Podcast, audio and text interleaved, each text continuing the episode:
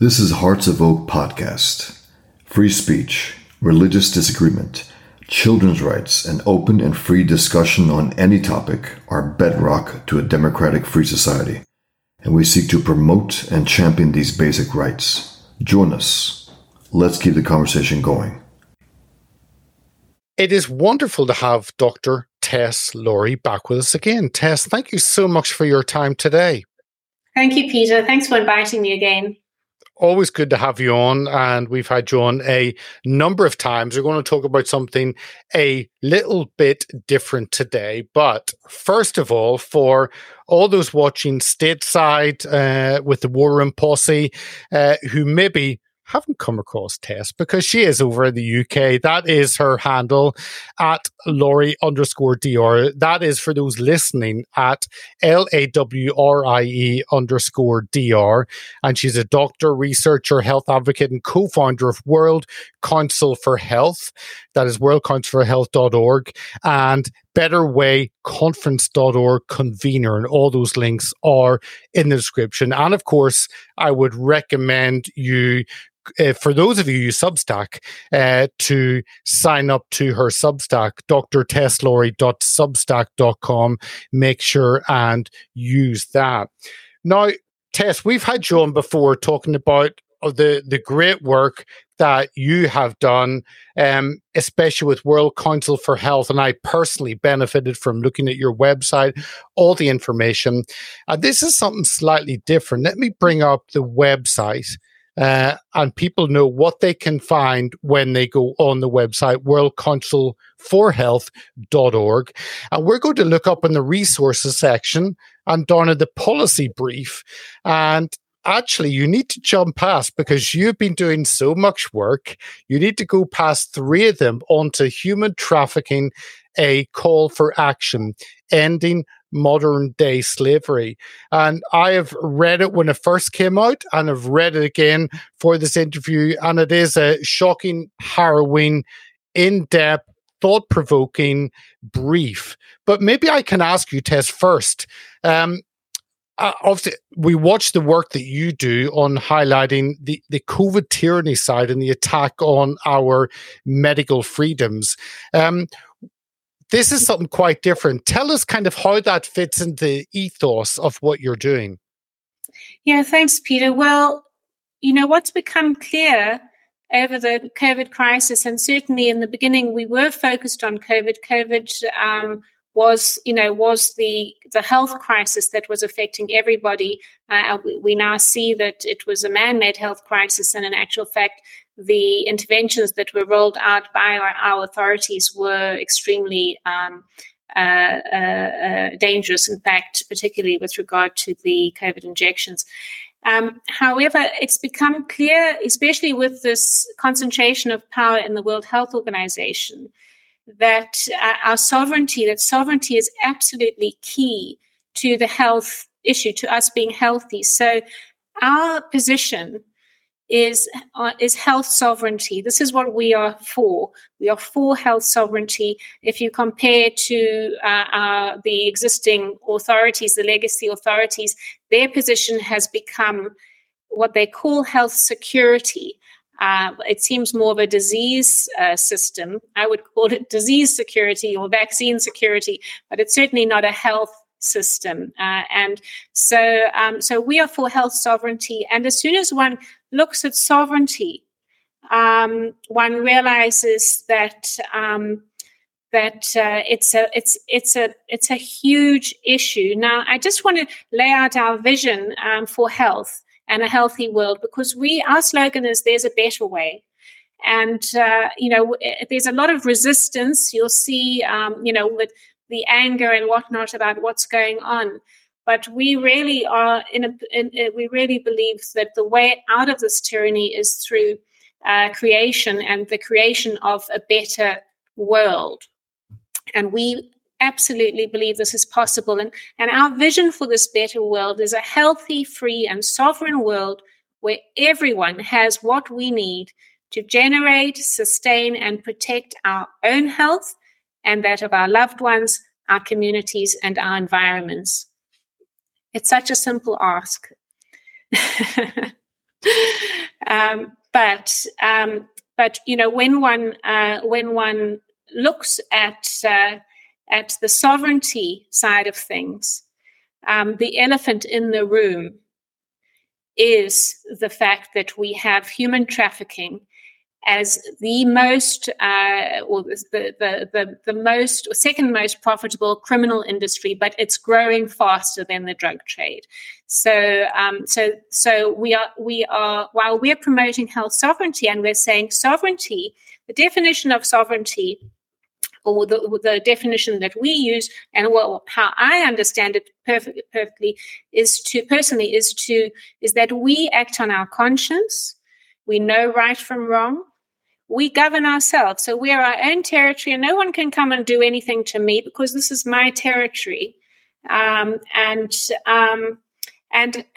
we make our own decisions. We are self-determining creatures. Now, that's not what we've seen in the last 3 years, certainly, and before.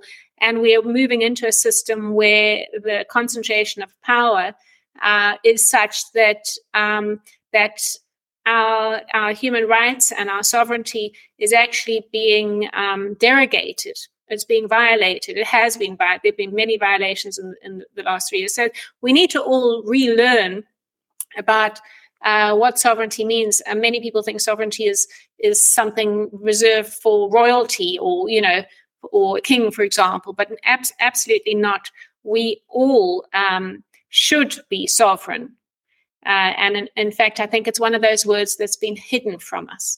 So if you struggle with the word sovereignty, and some people certainly struggle to spell it, like me, you can use self-determination. I think of self-determination and self-governance. And the idea of self-governance frightens many people because it means taking responsibility for your actions and your behavior and your thoughts, and everything, and your health. So it may not be something that is a desirable thing for many, but in looking at sovereignty under the lens and freedom, which is a fundamental human right, freedom to speak, to travel, to choose, and bodily autonomy, and so on. These fundamental things are absolutely intangible to many people. And in particular, then, one has to look at slavery and human trafficking. How can we live in a world now where slavery is ubiquitous? And I was just reflecting on the fact that slavery was officially abolished in 1833, in the UK at least.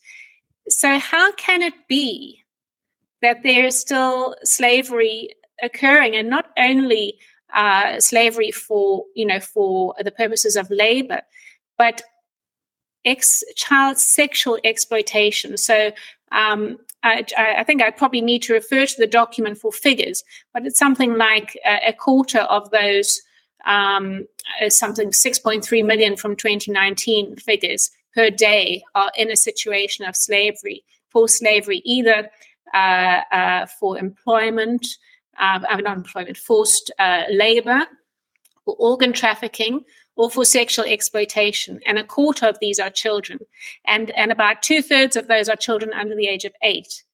So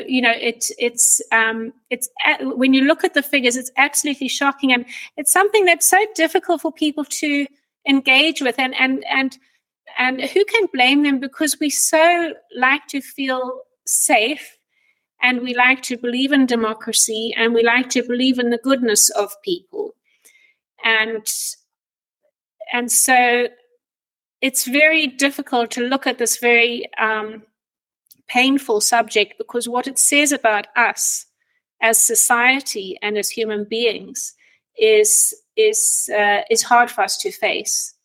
Oh, completely. And when you're involved in the media space or a campaigner, a policymaker, you come across a lot of issues. And this issue, I think specifically, especially on the sexual side, especially when you involve the issue of children, is extremely harrowing. And I'm very grateful because it's a short document. It's what, 20 pages, 18 pages, reference to the back. And if I could just pull out just a few parts of it, because I went through it with a pen and highlighted some of the issues to bring. And I would encourage, I think many of our viewers and listeners are people that want truth, that want to see, as you point out, a better world, a better life, something different. And they don't necessarily agree with the narrative they're given. And I think in that context, this is an important document to read, but it is also a difficult, but unless we address these difficult issues, we won't come out the other side and find solutions. But simply on just page one, Tess, it talks about, according to the U.S. Department of Homeland Security, human trafficking is the fastest growing criminal industry in the world, with an estimated annual revenue of $150 billion. It's become the second largest criminal enterprise in the world after drug trafficking and may soon surpass the latter. And there is a financial side to this, and I guess that is why you have the success. You've got the demand, but it is about generating finance, generating money. It's about a business, and that's why it's so successful, and that's why there is difficulty, I guess, on stopping it, because there are vested interests in this. Well, slavery has always been a profitable enterprise. You know, it's extraordinary, really, that this can be going on under our noses, and yet we still don't talk about it. And there are classic situations like wars when, that facilitate the trade in human beings. So, and there are wars going on at the moment, so these things, these absolute horrors are what facilitate the trade in human beings and vulnerable people and vulnerable families. Are also at risk, but there is also a sense that this is something that happens in the less developed countries, and so the Western countries or Western people often feel that it's not. I think the sense is that they feel it's not their responsibility. Well, the wake-up call really is that it's the market forces in the Western world that are driving human trafficking, and it is North America and Europe that are the biggest markets for child sexual exploitation and pornography. So we are absolutely central to this abhorrent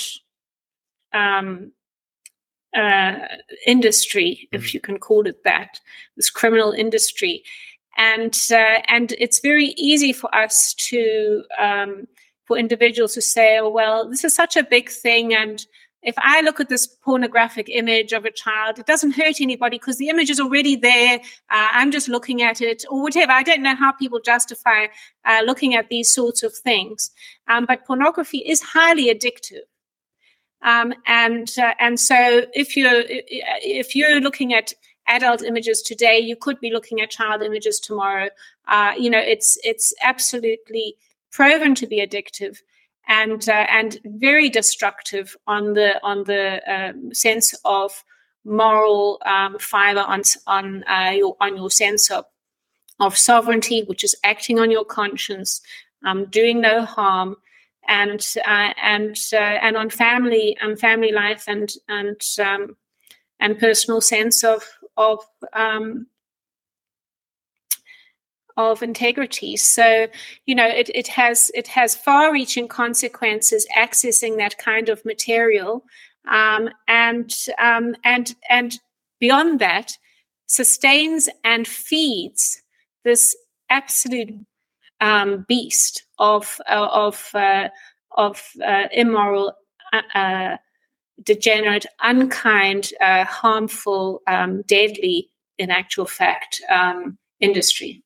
No, completely. And you talked about a couple of things. Talk about that figure. You in the report, it says 2/3 of the estimated $150 billion global revenue of human trafficking comes from sexual exploitation. And then again, you touch on the figures that nearly 50 million human beings, which is one in every 150 people in the world in modern day slavery on any given day. And then over 12 million of those are children, which is a third. It's not just the revenue side, but it's the scale of the side. When you're in the UK and you think 50 million, that's two-thirds of the size of the UK.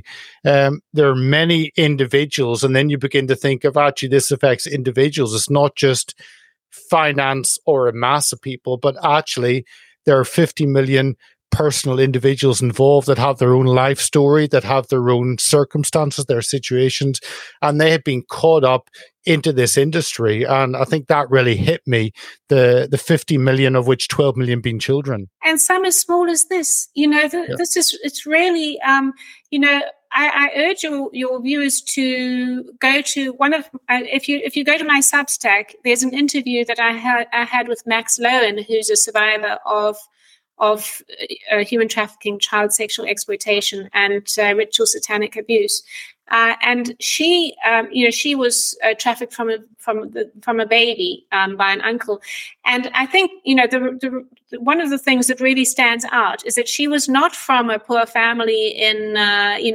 some far off place. She was from Italy, from a diplomatic family, and very well off, and she was trafficked at the highest levels. So this is something it's perpetrated by individuals at the highest levels, and they use their positions of power to engage and probably to maintain a sense, whatever their status is with. And I would expect probably there's blackmail and bribery and all that sort of stuff. That is part and parcel of this very broken system that we live in, and that we're actually seeing crumble down. So I think there is an upside to this, and which is why we at World Council for Health really encourage people to engage with this issue, because pedophilia is it runs through our society.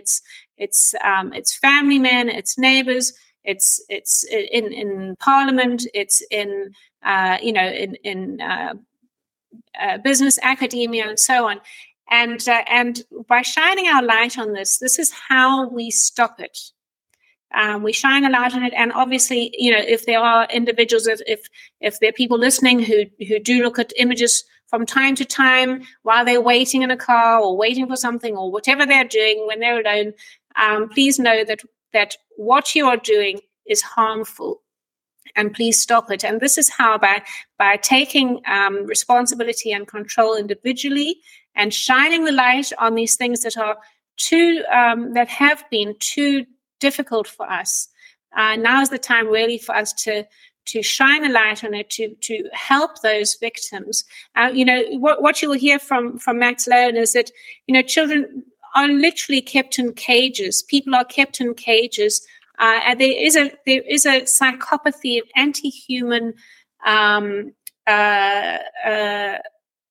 mentality. And I think what's very difficult for people who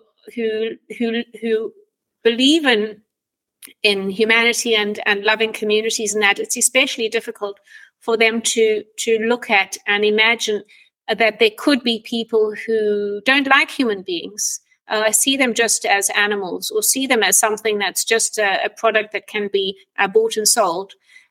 But make no mistake, people are being bought and sold despite slavery being abolished. And if I could just say there, and there's no reason to be surprised that there are rules and regulations that are being flouted, like the abolition of slavery, because we also have very firm conventions on human rights, which have been violated for us all during COVID. Human rights have been violated left, right, and centre with regard to masking, lockdowns, and so on. So we are living in a system where the man-made rules and regulations, as flawed as they, as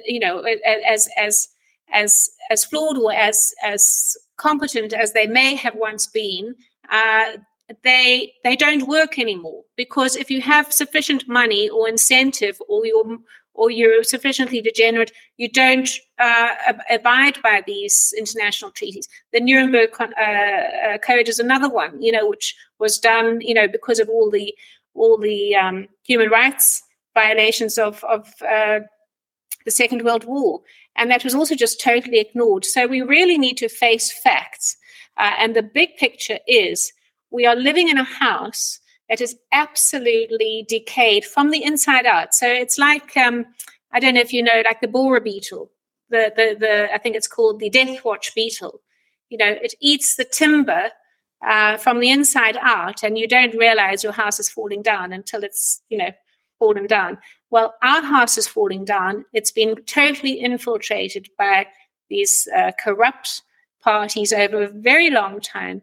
The whole thing's coming down. We need to really clean it up well, shine a light on everything, get rid of all the muck, and build very strong, sound foundations based on health, freedom, and sovereignty for all, especially and including these very poor children and others who are in cages right now. Yeah, completely. And you mentioned satanic ritual abuse. Will not touch, and that's probably one of the darkest subjects I've ever come across in my life, sitting in meetings with survivors on that. And I know you touch on the side of blood being used and organs being used in satanic rituals, and that is part of this. Can I just bring up this is what people get on your Substack, Dr. Tess Lawrie, that's drtesslawrie.substack.com for those listening. Do go along and make use of that.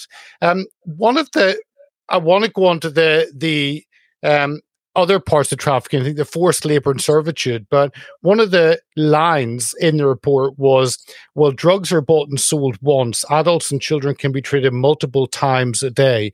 And that really struck me. You have a product like a drug that's consumed and then is finished, but the whole industry of the child sex industry, the adult sexual industry, is something that's perpetuated many times. And it's so, what you said is so true. That's why it becomes so profitable.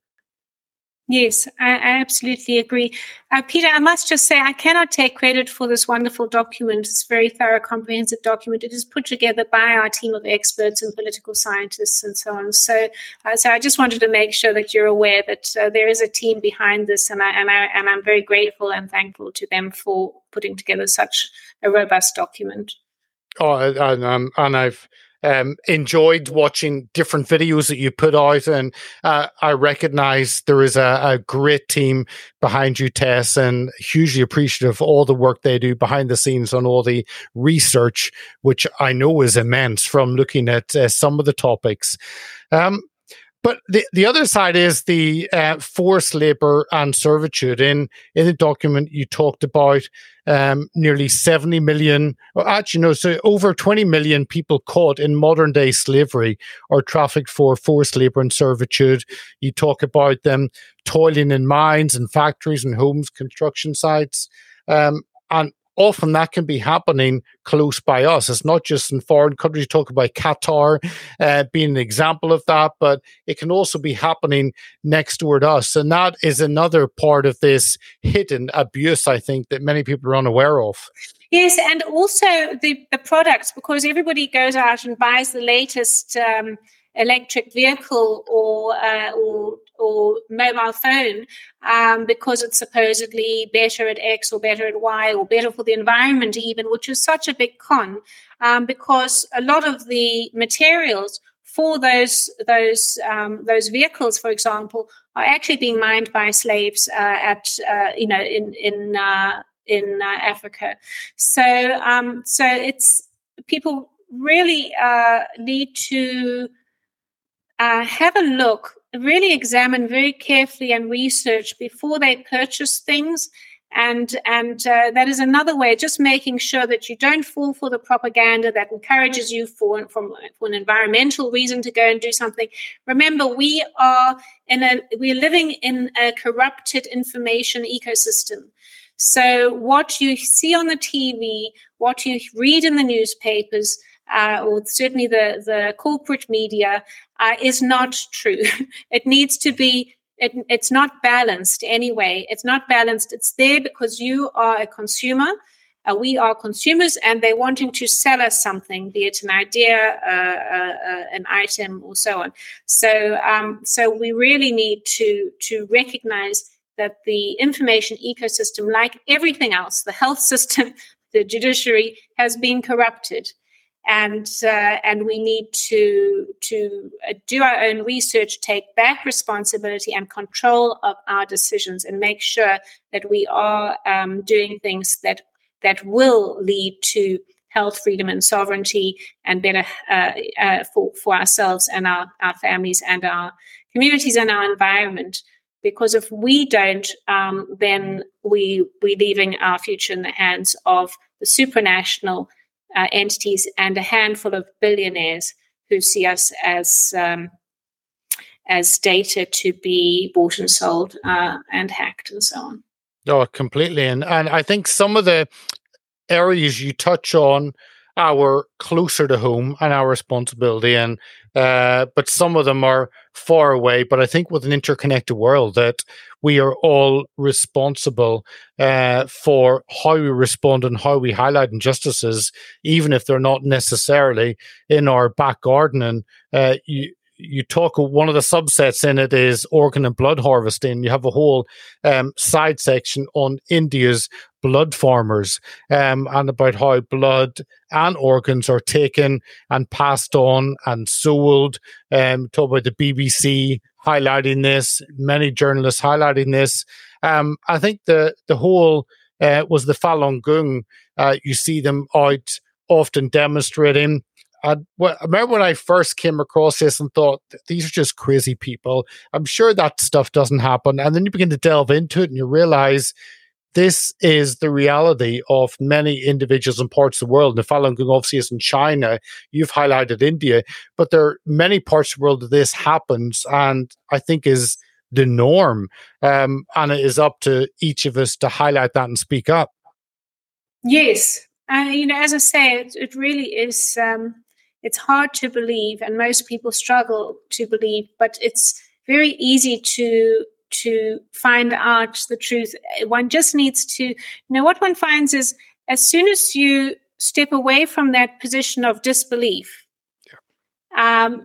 everything becomes clearer. One needs to give new ideas a chance to breathe, and then one is able to discern the truth, I think one's intuition can be heard. So it's a question, as I say, of just allowing yourself to listen to the arguments, to hear what people have to say before dismissing it, and then you're able to make up your mind in an informed choice. And in all these things, it's not victimless that you talk about organized crime. Be dominating 75% of the field of human trafficking across the board. You talk about the whole issue of child sexual abuse material. US, the United States, is the number one, with Europe being the number two.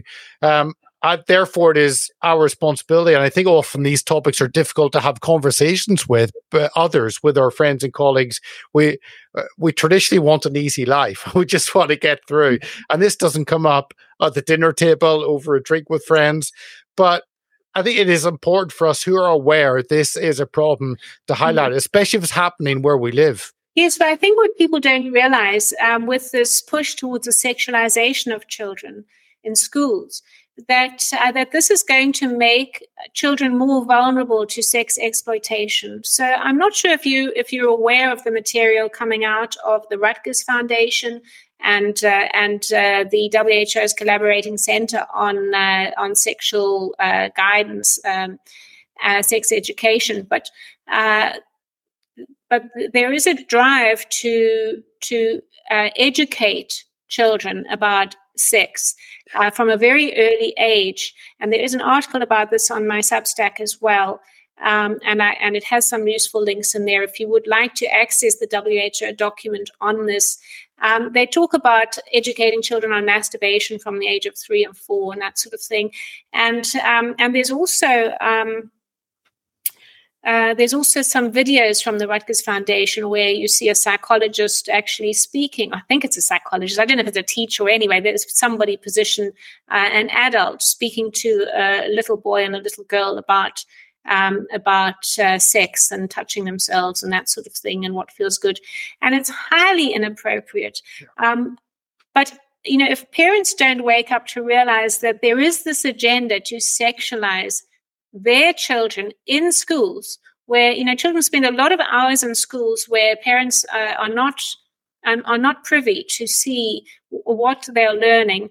You know, these sorts of things will make children vulnerable to sexual exploitation. You know, if children are used to having discussions with adults about sex from a very early age, who are not their parents, you know, this lends itself to exploitation later on. By often it is. You know, an uncle or a neighbor or a teacher or something like that. So we really do not want to have to allow the sex education, the sex miseducation in schools. And there is ample reason for everyone to engage in this. If you don't see if you don't think that you can help that poor child in a cage in a tunnel, you know, do bring it home and think about what the sex education, miseducation at school, what the impact might be on your children, and perhaps that will help you to take action and put things in context, because it is by each and every one of us turning a blind eye and thinking, well, this doesn't affect me, I'm not going to engage with that. This is what leads to, this is actually what has led us to all be complicit and what is basically the downfall of humanity. What we're seeing is the end of a civilization, this very materialistic, individual-centered kind of behaviors, this sort of sense that we're all in isolation and what we do doesn't affect anybody else, so we just do what's best for us, and very money-orientated. We're seeing the end of that. It's unsustainable. It can no longer exist. And we are having to really clean up the mess now and build and create what will be a healthy, free world for people going forward. And I think from a male perspective, I think men have been sold a lie that this is harmless, this is victimless. And one of the parts of your briefing, you say in Germany, law enforcement experts they say the country is 250,000, that's 250,000 to 400,000 prostitutes. 60% are trapped in a form of trafficking. What is called prostitution in Germany is in large parts a field of organized crime. And that's part of it. Then you look at all the hosting of sexual images in Europe. You talk about the Netherlands being one of the largest hosting. And I think people need to not only take responsibility, people need to accept that this is not victimless, that those women who find themselves in that situation are not empowered and living the dream of their existence. They are trapped in a crime syndicate and they're not able to escape, and woe be to anyone who participates in that, holding women within that. Thank you for pointing that out, Peter. You know, so many times in my life I've met men who've said, there's an assumption that a prostitute makes good money or enjoys it, or, you know, so you know, there are even sort of certain groups that you know, certain cultures, you know, you take the groom off to a prostitute before they get married. I mean, whatever next, you know. There's a degeneracy that that has found its way into our lives, and we need to get rid of it. Nobody benefits from prostitution. Certainly, nobody who's in the position of being a sex slave for anybody. And we are, as human beings, we are creative, and we thrive when we are free to do what we like. And I don't think there's any child in the world at the age of 4 or 5 saying, I want to be a prostitute when I grow up. 100%. Can I just finish off with what you want to get out of this? You finish off with a call for targeted action, and you touch on 3 areas. You touch on public awareness, legislation, law enforcement, and other actually survivors and culture, and there are 23 points in that. And obviously you begin with the initial point of a public document, which is public awareness, by going into the others. I mean, talk to us about that. Putting this together is not about simply about information going out. It's certainly not about entertainment. It is about actually doing something. So tell us, you've done many policy documents on different areas. Something like this, what is the goal and the reason behind it, and what you want to be the kind of follow-on events as people dissect this? Well, we want help for the victims, so that they can be restored to, you know, the creative human beings that we all should be. But we need to stop this, and we need to trust that we can stop it. And it's been some time since, I think we put this document out a couple of months ago, and it was at the time when there was the Sound of Freedom film. And so the film generated some interest, and that sort of died down. And now it's it's sort of as if it's in the past, and the issue doesn't exist anymore. And so I think what we really need to do is we need to identify individuals who are involved in this industry, and we need to bring them to book. And we need to expose them, because, you know, in the past there have been individuals, I'm thinking Jimmy Savile, who have been, among others, you know, who've been actually in high profile and absolutely protected really by in their crimes. And there are many others like this. And so we need to actually, as a society, we need to work together to identify these individuals and bring them to book and hold them accountable for their crimes and stop what they are doing. Yeah. And I feel if we are able to do that, we will prevent others from participating too. So and we certainly need. And so that is something we can do on that level. And on the other level is we want people to really stop and examine their own behaviors, protect their own children, and stop using pornography. Yeah, no, 100%. Yeah, 100%. Tess, huge appreciation to you for putting this together with your team. It's a fantastic document, and it's wonderful to see an organization kind of looking at other areas and aren't necessarily or haven't been central to their initial purpose, and realizing there are other issues they need to address. So thank you for bringing your expertise and researchers onto this subject, because I think it is absolutely essential. Thanks very much, Peter. Well, you may be aware that our counter to the Great Reset is the Great Free Set. And we certainly can't go about setting ourselves free and ignoring all those that are really held in captivity. So I do want to just raise awareness of the Great Free Set. The Great Reset would have us all enslaved.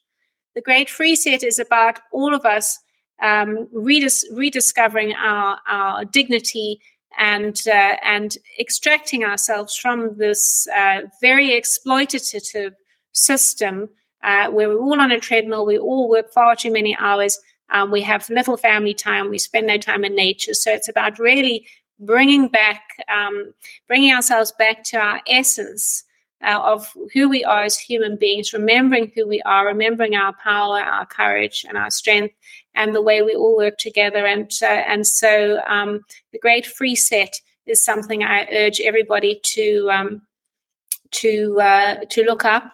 thegreatfreeset.org, and not only look up but actually subscribe to, so that we can support each other in cleaning up our society and taking back our power.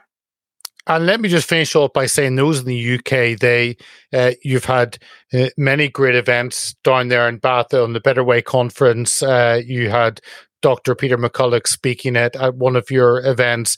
Of course, those abroad can tune in and watch, but maybe finish off just by reminding people of that work you do, and certainly those in the UK can physically go and be part of some of those great events. Yes, we have a lot of in-person events. I mean, just last week I spoke in Wales, in Totnes, and in Chepstow. We're planning on doing a series of tours up north come January, and we're also doing a lot of outreach internationally with other road trips. Obviously, my colleagues are in Canada and South Africa and Asia, and we have a great conference coming up the 10th, 11th, I think it's the 9th, 10th, 11th, or 10th, 11th, and 12th in Asia. It's an online conference. It's free, and it's about traditional natural healing alternatives. And so I do encourage people, especially if you're in the West, to attend that conference, because it's quite mind-boggling and eye-opening to see all of these safe natural remedies that actually have been withheld from us, and we don't get to know about them, but they've been around for thousands of years, hundreds and thousands of years. So so that's a great conference. And the Better Way Conference is still accessible and still very, very relevant. The one from 2022, it's a solutions-focused conference. It was seven questions we looked at. How do we reclaim science? How do we address environmental issues? How do we sort out what's happening in the media, restore media credibility, the credibility of the judiciary, and so on? So it's really a fascinating conference. And the way that the conferences are designed is that they are paneled. So we have short presentations with a number of experts, and then they all get together and have a kind of a Q&A thing, and it's really nice and interactive. As I say, solutions focused. So I do hope that people will look at that. It's betterwayconference.org. You can watch 2022 for free. I think there's a small charge for the 2023 one. But also you gave me an opportunity to say that out of that conference in 2022 came the Better Way Charter, which is 7 principles about how we all get along together in, to create a better way and a better world. And which is why, which is why the document on human trafficking is so key as well, because it's about the 7 principles are: we act in honor and do no harm. We are free beings with free will. Obviously, there are many who aren't free, so we are talking about the world that we want. We are part of nature, and we need nature to be healthy as well as us. We are spiritual, and we thrive when our lives have meaning and purpose. And we thrive together. We value different perspectives. We actually need to have conversations like these difficult ones, and hear from other people so that we can develop our knowledge and wisdom. We don't have to all agree. And lastly, we use technology with discernment. So those are the 7 principles of the Better Way. And underpinning all of this is that we do not tolerate the violation of inalienable rights and freedoms. Hence why we really need to address the human trafficking issue. Complete. And all those links are in the description for those watching on video or on any of the podcasting platforms. Dr. Tess Lawrie, always love having you on. Thank you so much for coming and sharing the work you're doing in this document. So thank you. Thank you very much, Peter. If you like what we do, sign up to our mailing list, donate, share, and subscribe to our many platforms at heartsofoak.org. Thank you for listening.